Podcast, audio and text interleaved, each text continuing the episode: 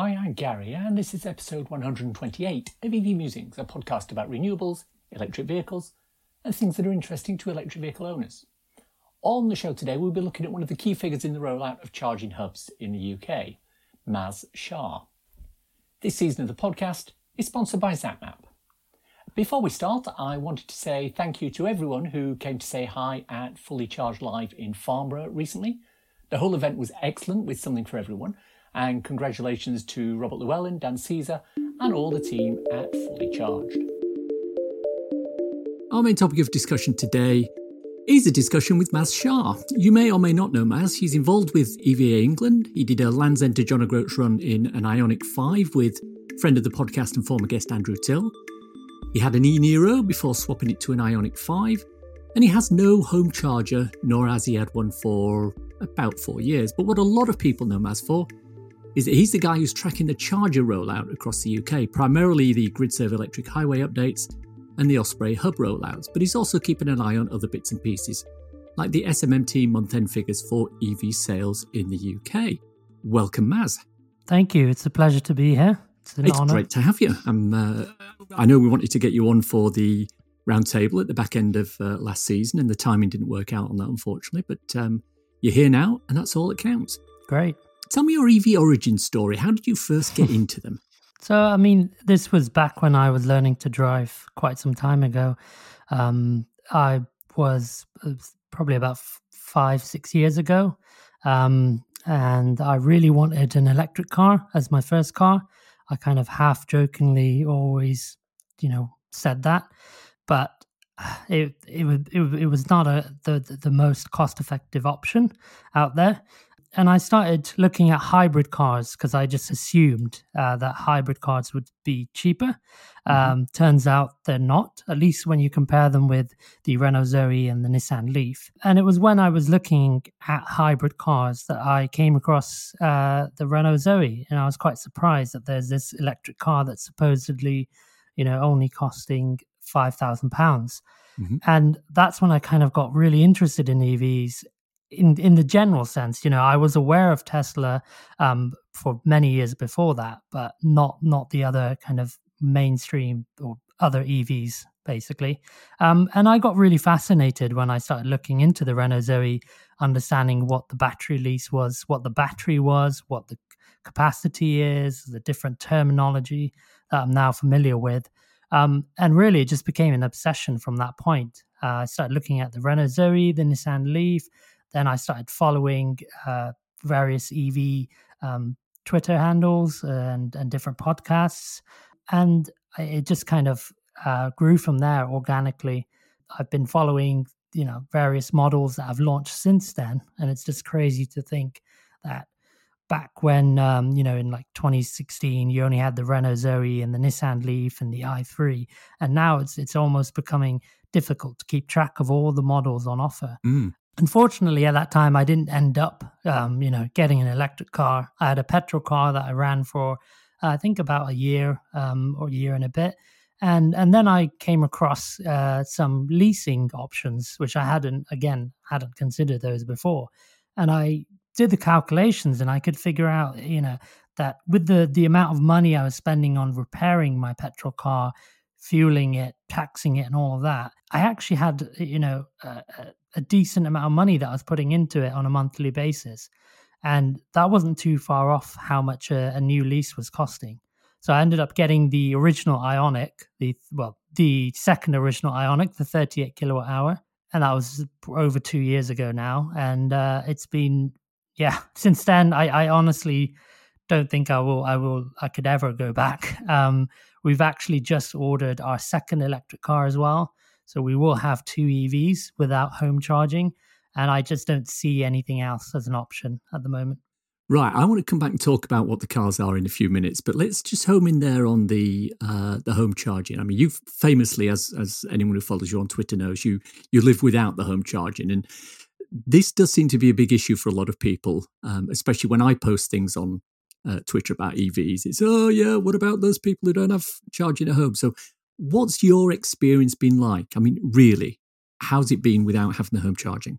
I think largely there's a lot more thought and preparation that needs to kind of go into it. uh, especially when it comes to thinking about getting an electric car. You can't just be like, you know, I can get a home charger installed. So 100 miles, 200 miles is enough. You have to think about your local infrastructure, look at ZapMap and other um, charging maps, and think about what's around in the places that you normally visit. So for me, you know, when I looked at it, I, the my workplace or near my workplace, there was a charger. Um, in the city center that I was living in at the time, there was a charger, and I knew that I was only doing about 10, 20 miles a day um, of driving, and I could make it work. Um, and I think that's kind of what I try and say to everybody. It it does depend on a case by case basis.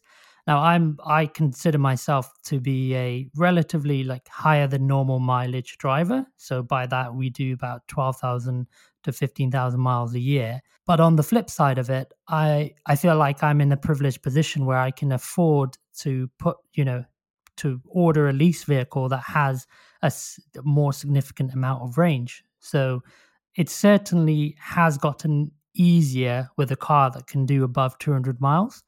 Whereas when we had the Ioniq, which was about 150 miles, it you do kind of you do get to those um, kind of cases where you're feeling like okay, this is stretching it a bit.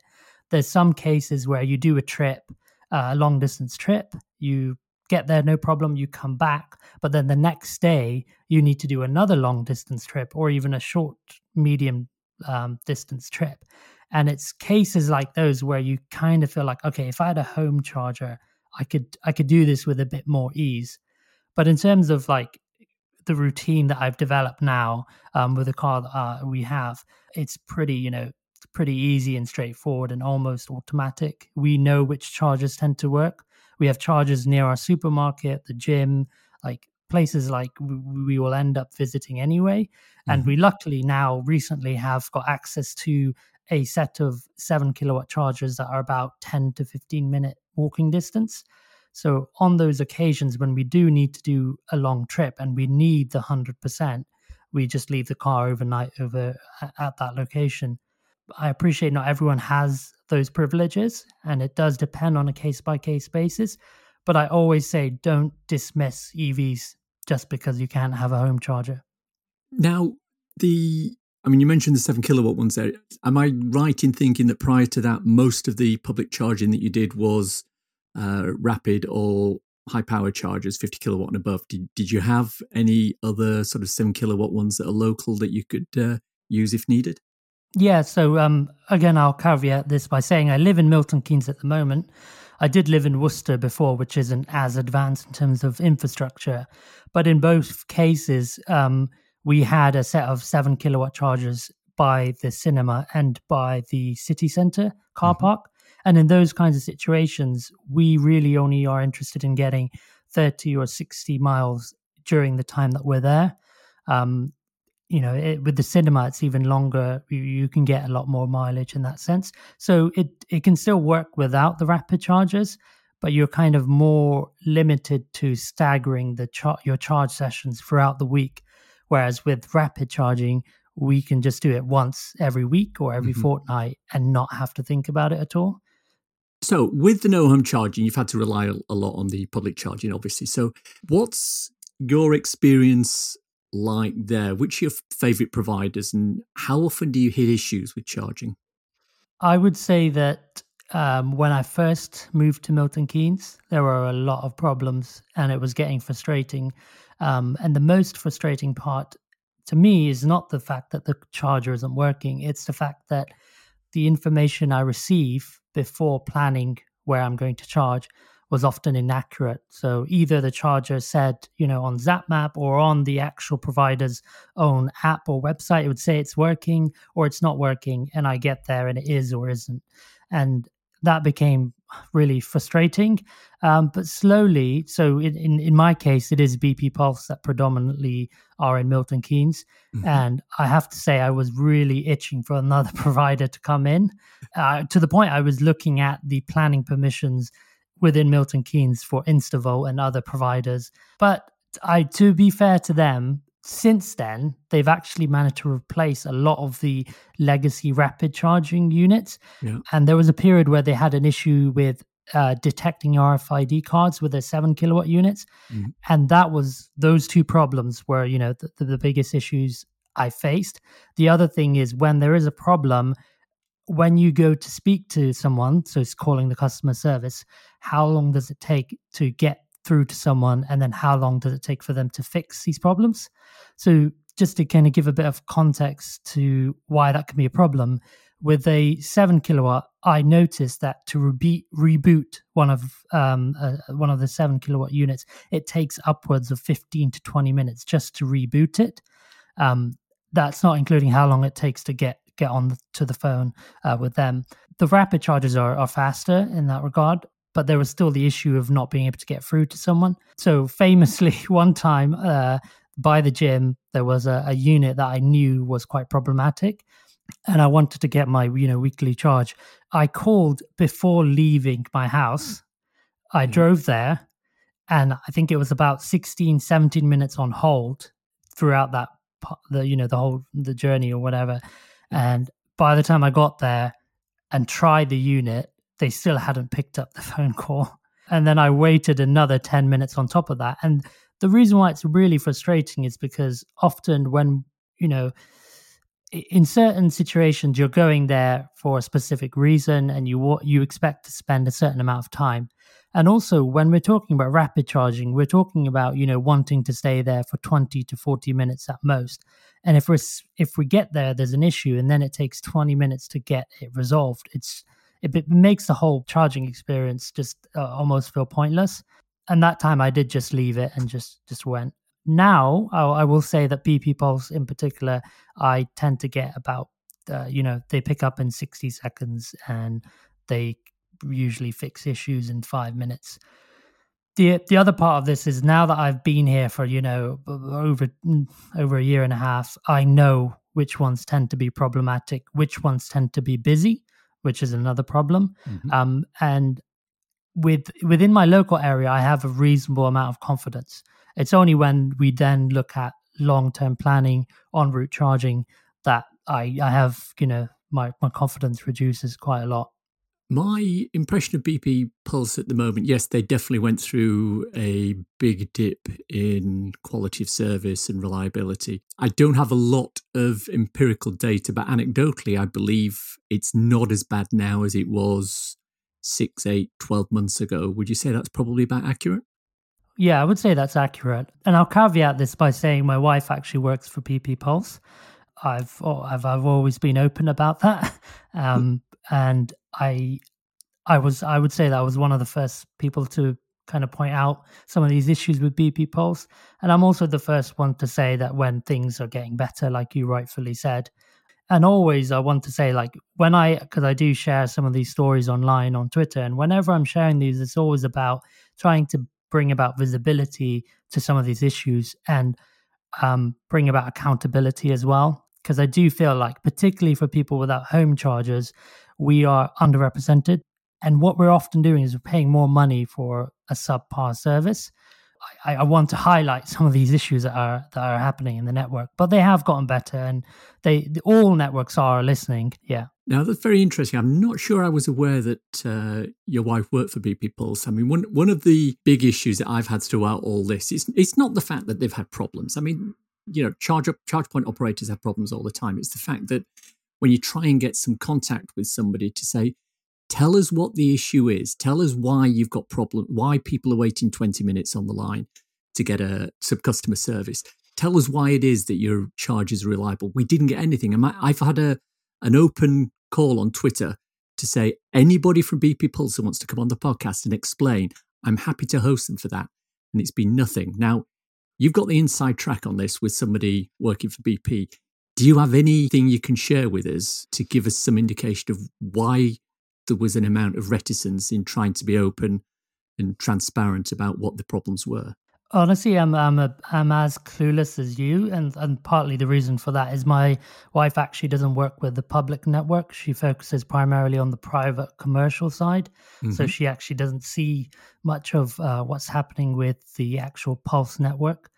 But I share a lot of those sentiments in the sense that I think when you look at the network providers, it's not necessarily a matter of you know the quality of service it's the quality of communication that really mm-hmm. stands out i really do believe you know instavolt osprey and gridserve are you know they're really leading the way not in just in terms of acquiring different types of hardware trying things out but also communicating what issues they're facing, what they're doing to resolve them. And I found it, yeah, I did find it very frustrating, especially living in Milton Keynes, where I'm surrounded by BP Pulse units, not getting that kind of, you know, that nuanced explanation of what's going on. And sometimes not even getting an acknowledgement that there is a network wide issue. And I think, well, I hope that, you know, all not network operators see how important that is and how that comes part of delivering a good service. It's not the fact that there are problems, it's the fact that they're not addressing or letting us know what the problems are. And we need the transparency, we need the communication, and that all becomes part of the service offering that a charge point operator has to give to uh, the public and to the people who use its services. And I, I will say that's partly why I've been quite an, a kind of active on the community is that I kind of want to do what I can, especially with the, on the data side of things, to provide people with information as much as possible and empower them to kind of make these decisions of which networks to go with or wh- which sites to avoid in the case of gridserve upgrades. And same thing with my work at EVA England. I'm quite an av- advocate of what can we do to push for more kind of transparency and accountability Let's jump into that a little bit. I mean, you're you're particularly famous um, on Twitter, at least, for producing the maps to track the install of new chargers. I mean, you've started with GridServe and their replacements for the electric highway. I think you've got ones for Osprey out there, um, and their their new hubs and that. So, talk to me a little bit more about why you did that, how that's involved, where where are you getting the data from? You seem to be ahead of the curve in a lot of cases. Is that just um, appearances? Is it coincidental, or have you got the inside track? Oh, it's a, it's a combination of things. I think initially where it started from was I noticed that these upgrades were happening. Gridserve mentioned something, uh, kind of a, uh, something uh, about the electric highway that they bought a, a, certain portion of it and what their intentions were. Um, and I kind of, uh, to be honest, I don't remember exactly where it, like the first sighting of you know the upgrade, but I noticed um, these photos were being shared, maybe on Twitter, on ZapMap, and I noticed that they tended to, you know, have a certain process in terms of their upgrade, which was to remove the current, well, to, f- first to fence the units, remove the current ones away, replace them, and then remove the fencing. And I noticed that this would be done in a three to four period um, kind of time period.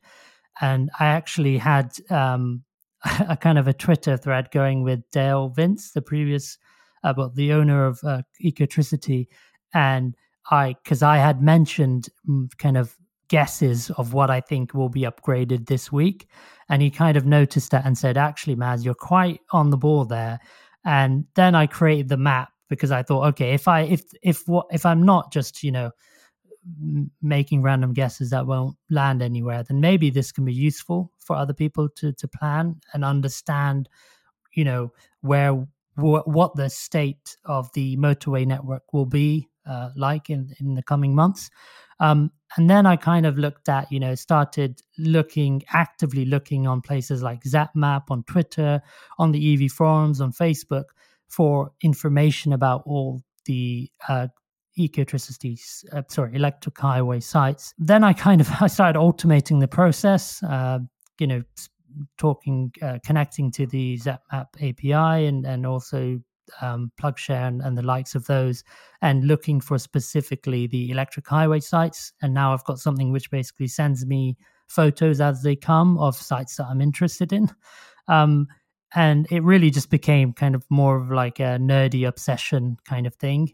Um, but it was always motivated by you know the charge you know charge point operators and the charging infrastructure in the UK gets a lot of mention you know gets a lot of slack.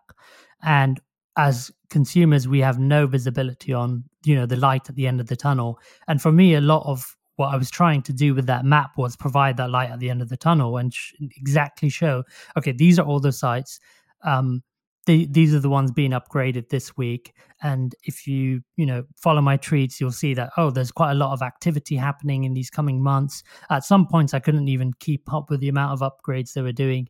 I think at one point they said one a day for 100 days or something like that. And it was always motivated by, okay, look, Electric Highway has had a bad reputation. Can they salvage it? And I'm going to follow their progress and, and kind of see how it um, plays out. And to be fair, I, I, I never had an inside track with with GridServe. It was always just me manually looking at all of this stuff and then just trying to be, you know, as soon as I see something, um, sharing it with with Twitter.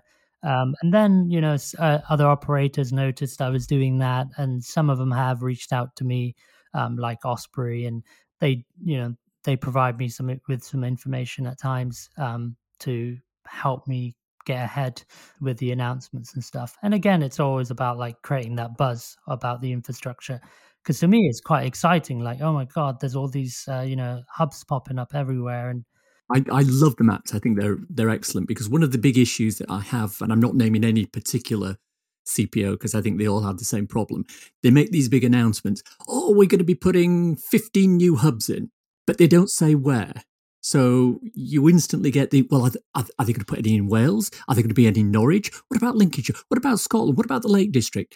Whereas if they came up and they said, right, we're going to put 15 out, and one of them's going to be here, one of them's going to be here, one of them's going to be here, one of them's going to be here. We don't know when they're going mm. to be put in because there's so many different variables that, that are involved planning permission and getting the DNOs to get the uh, power to the site, etc. But if they just come out and say, this is what the roadmap is, literally, it's the map, this is where they're going to be put, and it will be over two years, at least we can then look and say, oh, I like the sound of that. I'm going to get one that's 10 miles away from where I am. I'm going to get one that's just on my mother's doorstep so that when I go and visit her, it's, it's handy. Now, I know that Osprey did that with the hubs because they came out with a list and said, you know, we're putting one in Banbury and we're putting one in Ipswich, I think it was, etc., etc. So they've got the list out there, and that's a very, very good start. And I think that's something that a lot of other charge point operators should be looking at.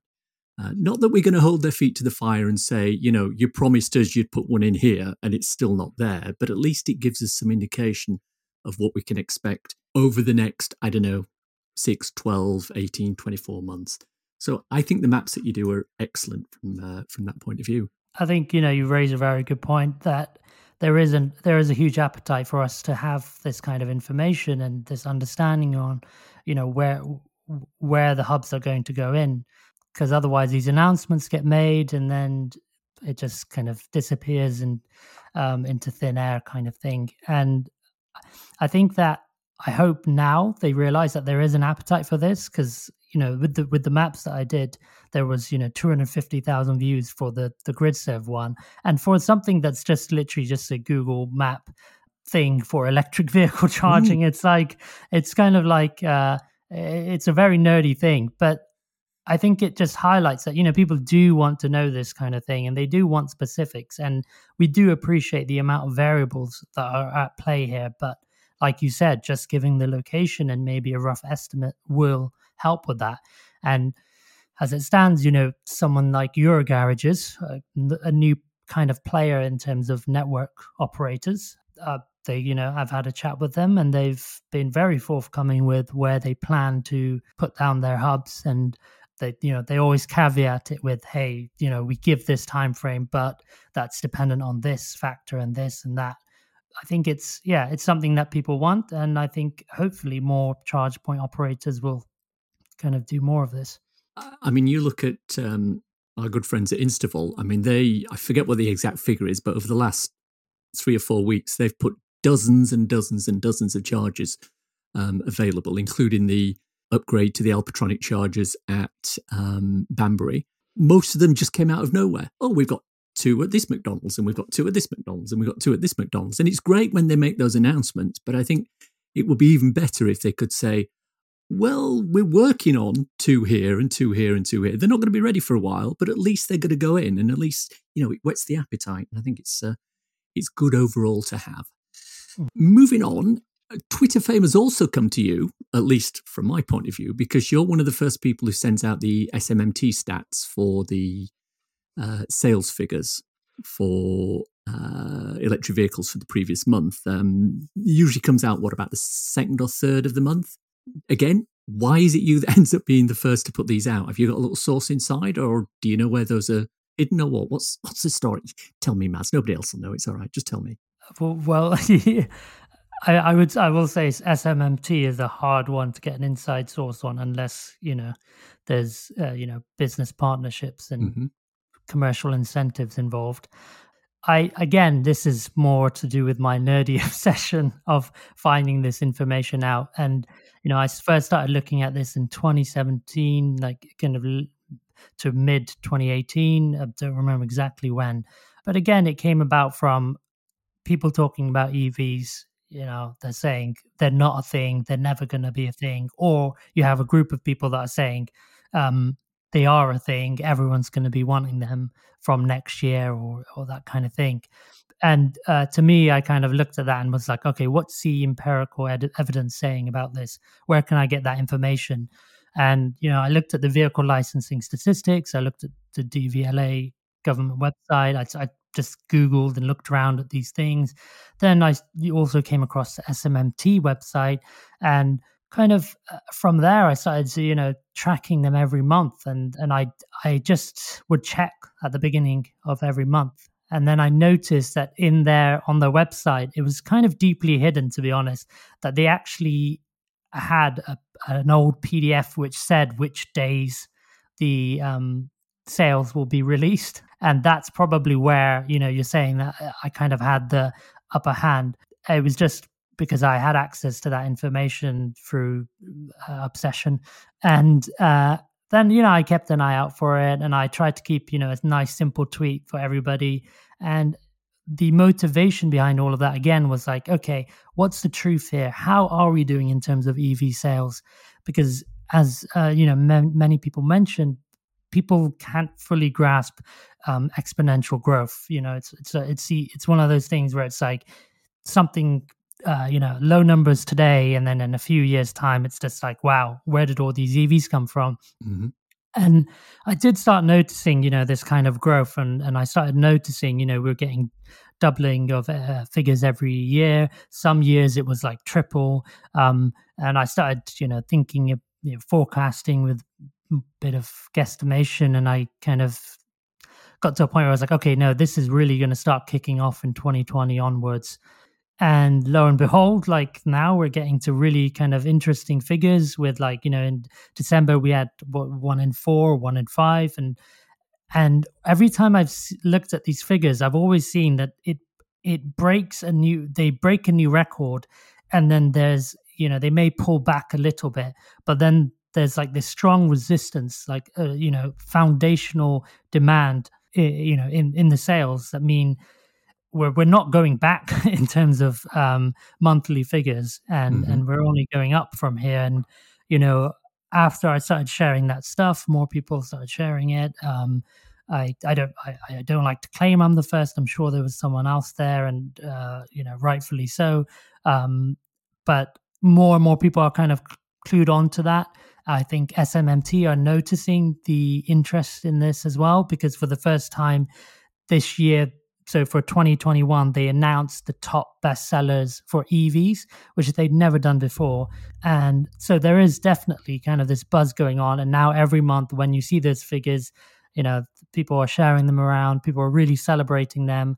And now we also have uh, some other kind of uh, groups of people that are not only just taking those figures but really digesting them, breaking them apart. So one one you know organization you may be familiar with is New Automotive.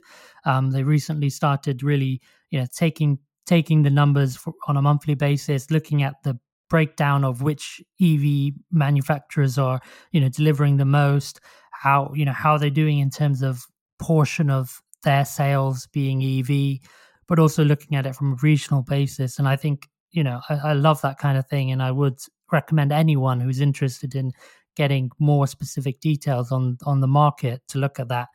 Um, there is a slight discrepancy because they use slightly different sources of data, which means that they don't consider private um, license plate registrations.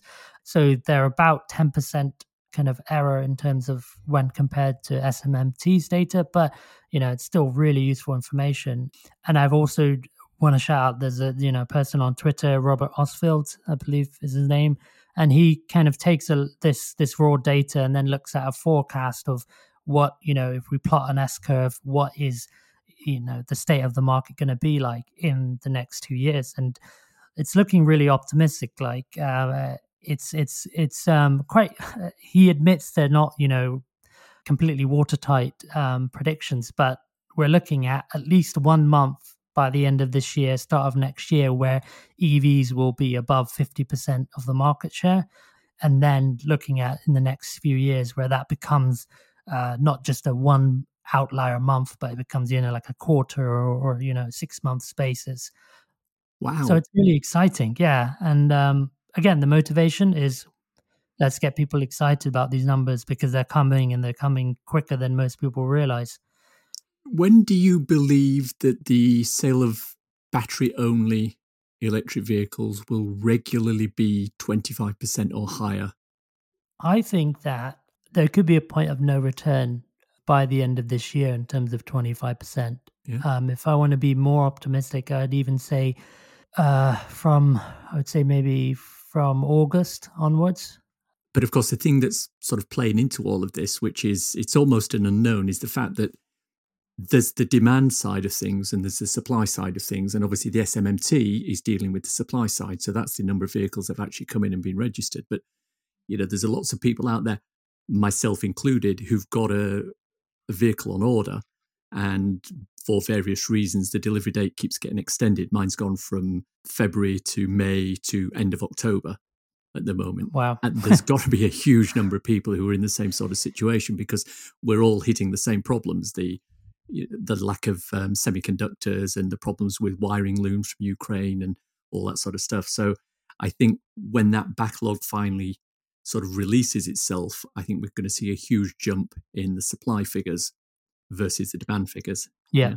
So what I what I'd like to say is that these figures are more, um, as you rightfully say, are are more indi- indicative of how our supply is evolving over time um, rather than the demand. And you're again right in saying that when you look at the lead times um, of EVs, and I do have some data on this, which I've shared kind of I have online, but I haven't really shared it publicly because it's not it's not watertight again. But when I you know look at the figures that you know different lease providers uh, have have shared online, you're looking at a lot of cars being at least a six month wait. Mm-hmm. Many cars, especially the VW cars, being a 12 minute, 12 month, sorry, um, lead time.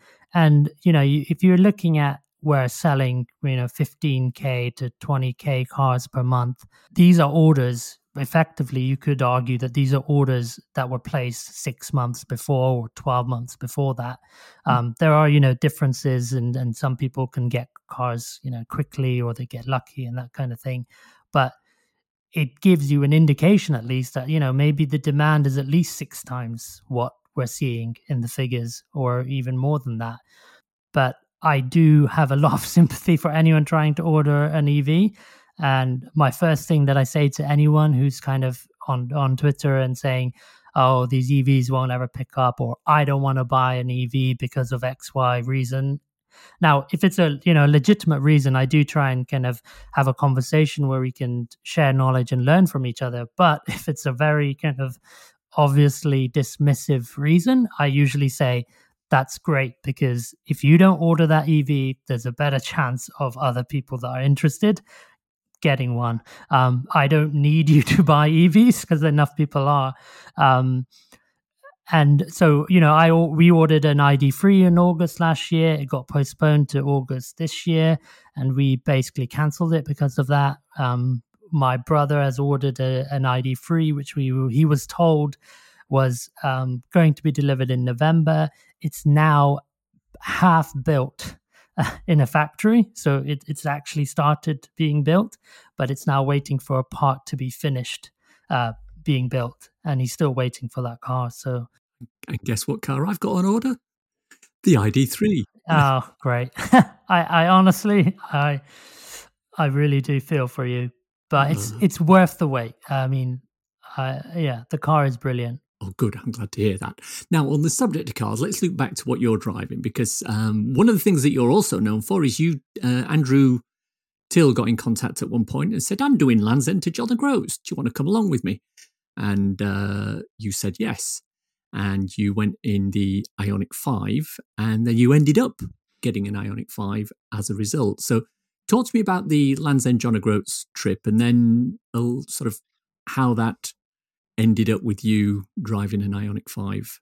So yeah, yeah, you as you rightfully said, um, Andrew reached out to me and he said, you know, it'd be cool if we could do, you know, could do this together. And I thought, wow, that sounds fantastic. You know, just the the thrill of um, being able to do a, that kind of a journey in in in you know kind of early stages of of EVs and obviously it being the Ioniq 5, especially at that time, you know, when he reached out to me, it must have been September, October, and I think they started delivering them in September, maybe late August.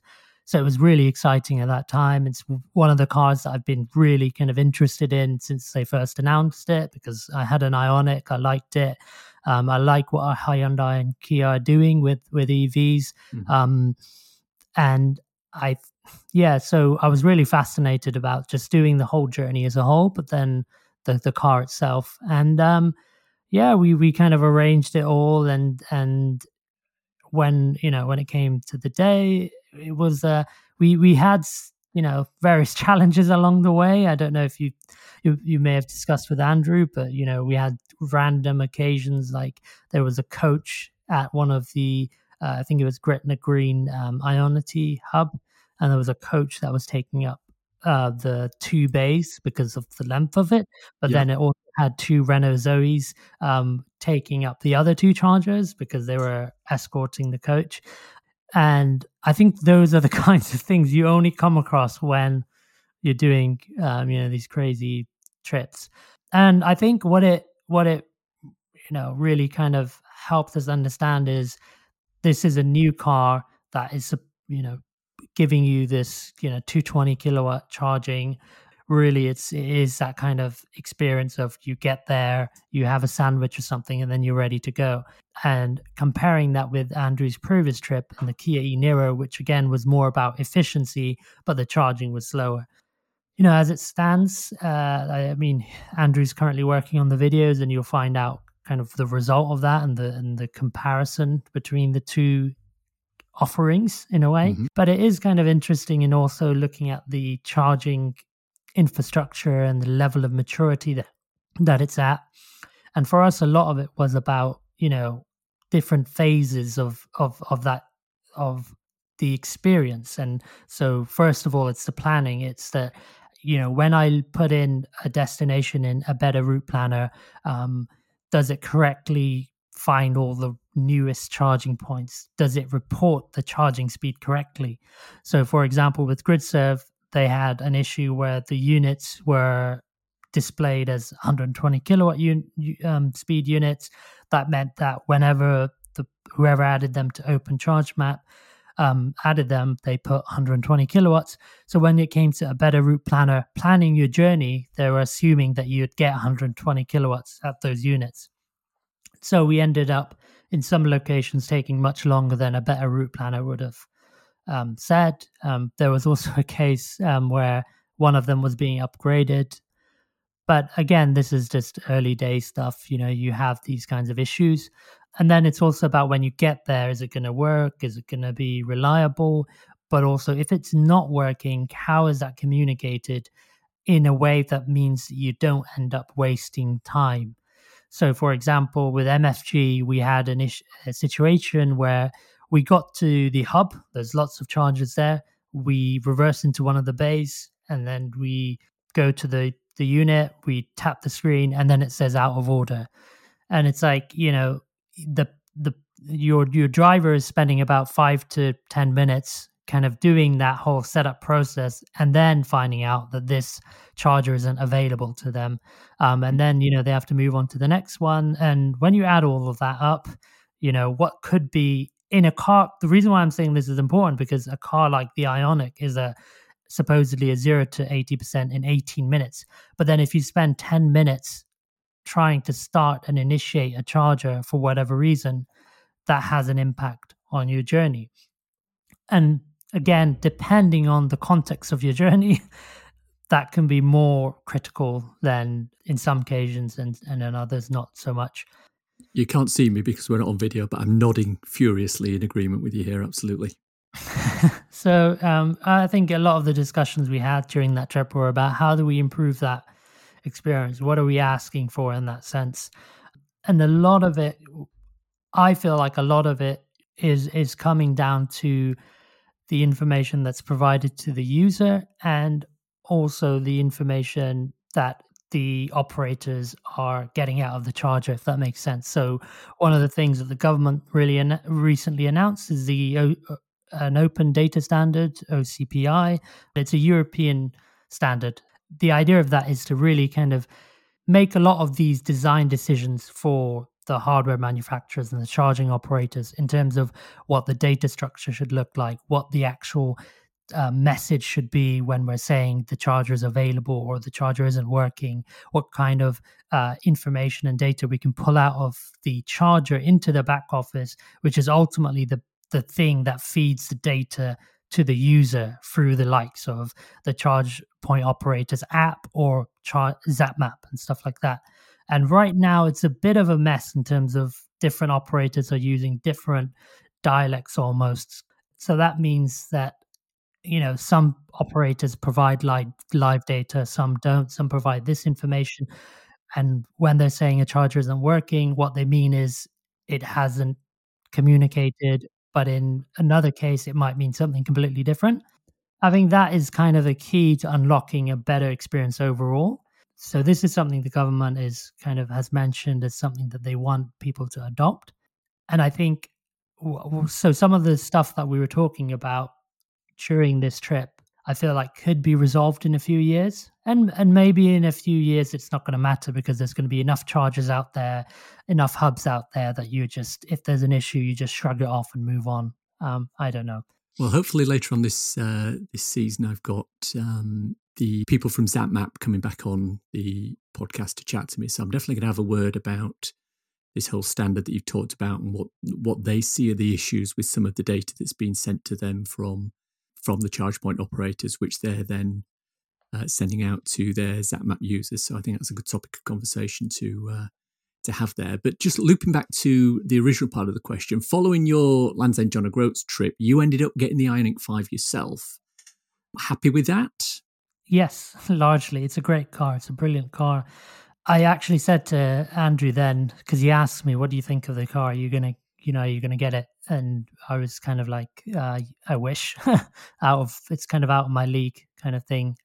But we we managed to get lucky because um, we had the ID3 on order for a company car from my wife, and as it so happens because there was continuous delays we were kind of looking at alternatives and we managed to get an Ioniq 5 that was on its way already to the uk and we were just like okay let's just you know let's just go for this. And it's it's a great car. It's it's definitely it really does punch above its weight in terms of what Hyundai is known for and it does turn a lot of heads in almost to an uncomfortable bit uh, point because people are sometimes just staring at me and i'm like yeah, you know what's going on here?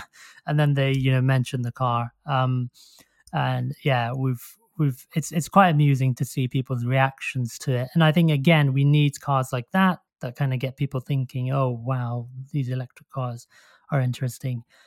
Like the car um, it's not as efficient as we are used to, um, but uh, given its class and and the size of it, I think it's fairly efficient.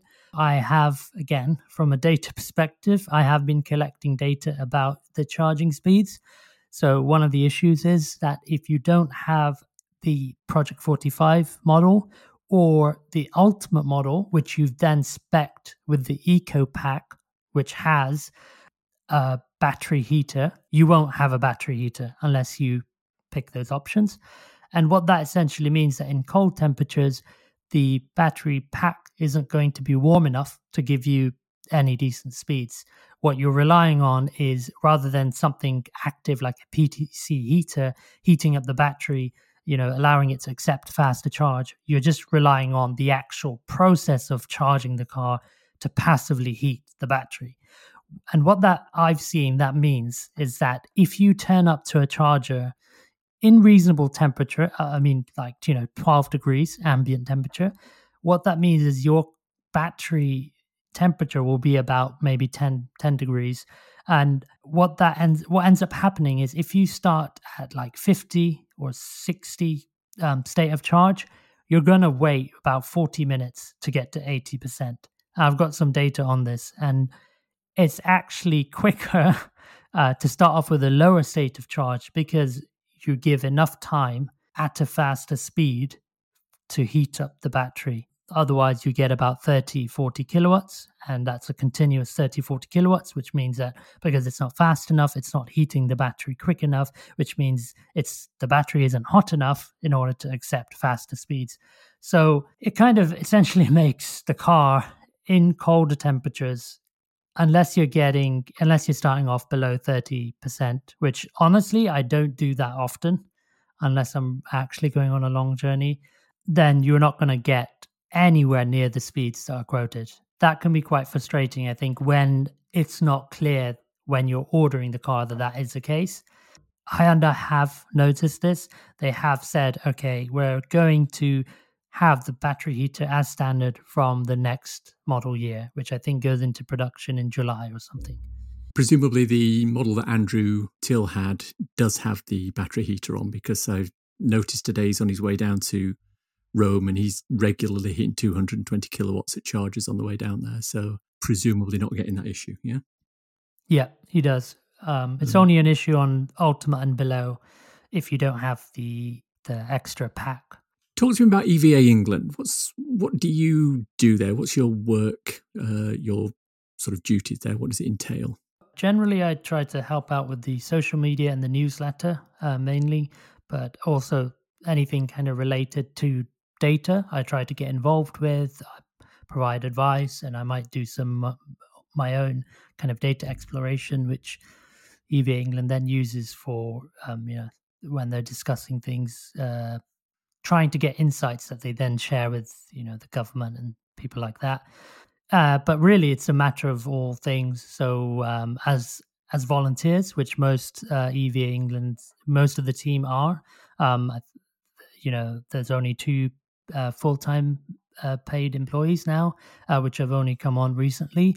We kind of get on involved in various things.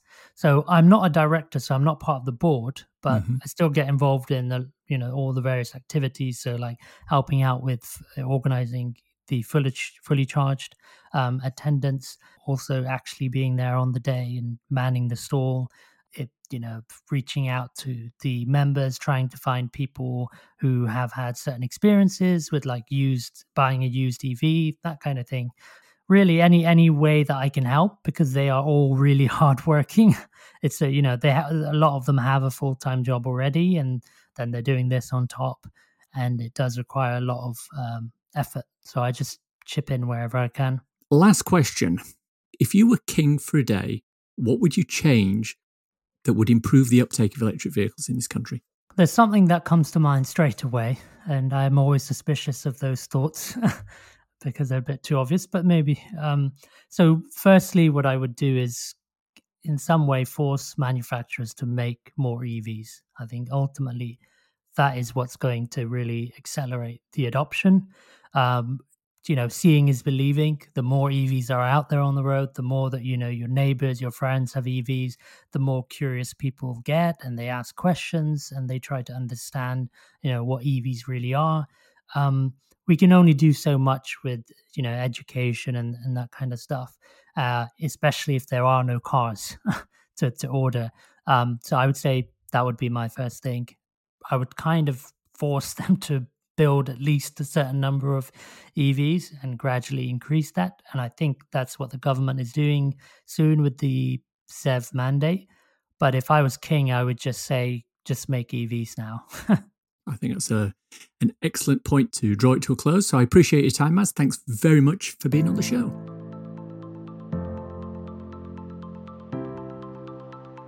It's time for a cool EV or renewable thing to share with your listeners. North Carolina company Outrider USA has launched what it claims is the lightest production 4x4 ever. The new Cougar is an all electric, single seat off road vehicle designed to put outdoor adventures back on the menu for people with reduced mobility. And it's portable. It folds to fit in a compact hatchback, provided you fold the back seats down, and it's the lightest vehicle in its class with base models started at about £130, which is 59 kilograms. The top powertrain option combines a 5 kilowatt four wheel drive setup with independent adjustable suspension and a 6 kilowatt hour battery pack offering range figures between 80 and 140 miles. Big knobby tyres on 20 inch rims contribute to some 7 inches of ground clearance. If you're into the outdoors but restricted with your mobility, this might just be the thing you need. The EV Musings podcast is sponsored by ZapMap. ZapMap is the go to app for EV drivers in the UK. Use it to search for available chargers, plan electric journeys, pay for charging on participating networks, and share updates with other EV drivers. ZapMap is free to download and use, with subscription plans for enhanced features such as using ZapMap in car, on CarPlay, or Android Auto. And that's the show for today. Hope you enjoyed listening to it. If you want to contact me, I can be emailed at evmusings at gmail.com. I'm, I'm also on Twitter at musingsev. If you want to support the podcast and the newsletter, please consider contributing to become an EV Musings patron. The link's in the show notes. If you don't want to sign up for something on a monthly basis, but you enjoy the episode, why not buy me a coffee? Go to ko-fi.com slash evmusings and you can do just that, ko-fi.com slash evmusings. If you want a quick reference ebook to read on your Kindle, I wrote a little something called So, You've Gone Electric. It's available on Amazon worldwide for the measly sum of 99p or equivalent, and it's a great little introduction to living with an electric car. Please check it out. Links for everything we've talked about in the podcast today are in the description. If you enjoyed this podcast, please subscribe. It's available on iTunes or wherever you get your podcasts. Please leave a review as it helps raise visibility and extend our reach in search engines. If you've reached this part of the podcast and are still listening, thank you. Why not let me know you've got to this point by tweeting me at musingsev with the words, It gets around, that Maz. Hashtag if you know, you know, nothing else. Thanks as always to my co founder Simon. You know, his wife asked him why, when she goes out in the evening and leaves him alone, she comes back to find all her makeup disorganised and her best shoes scuffed. Simon looked at her through a smoky eye and he told her, Honestly, I'm, I'm, a, I'm as clueless as you. Listening. Bye bye now.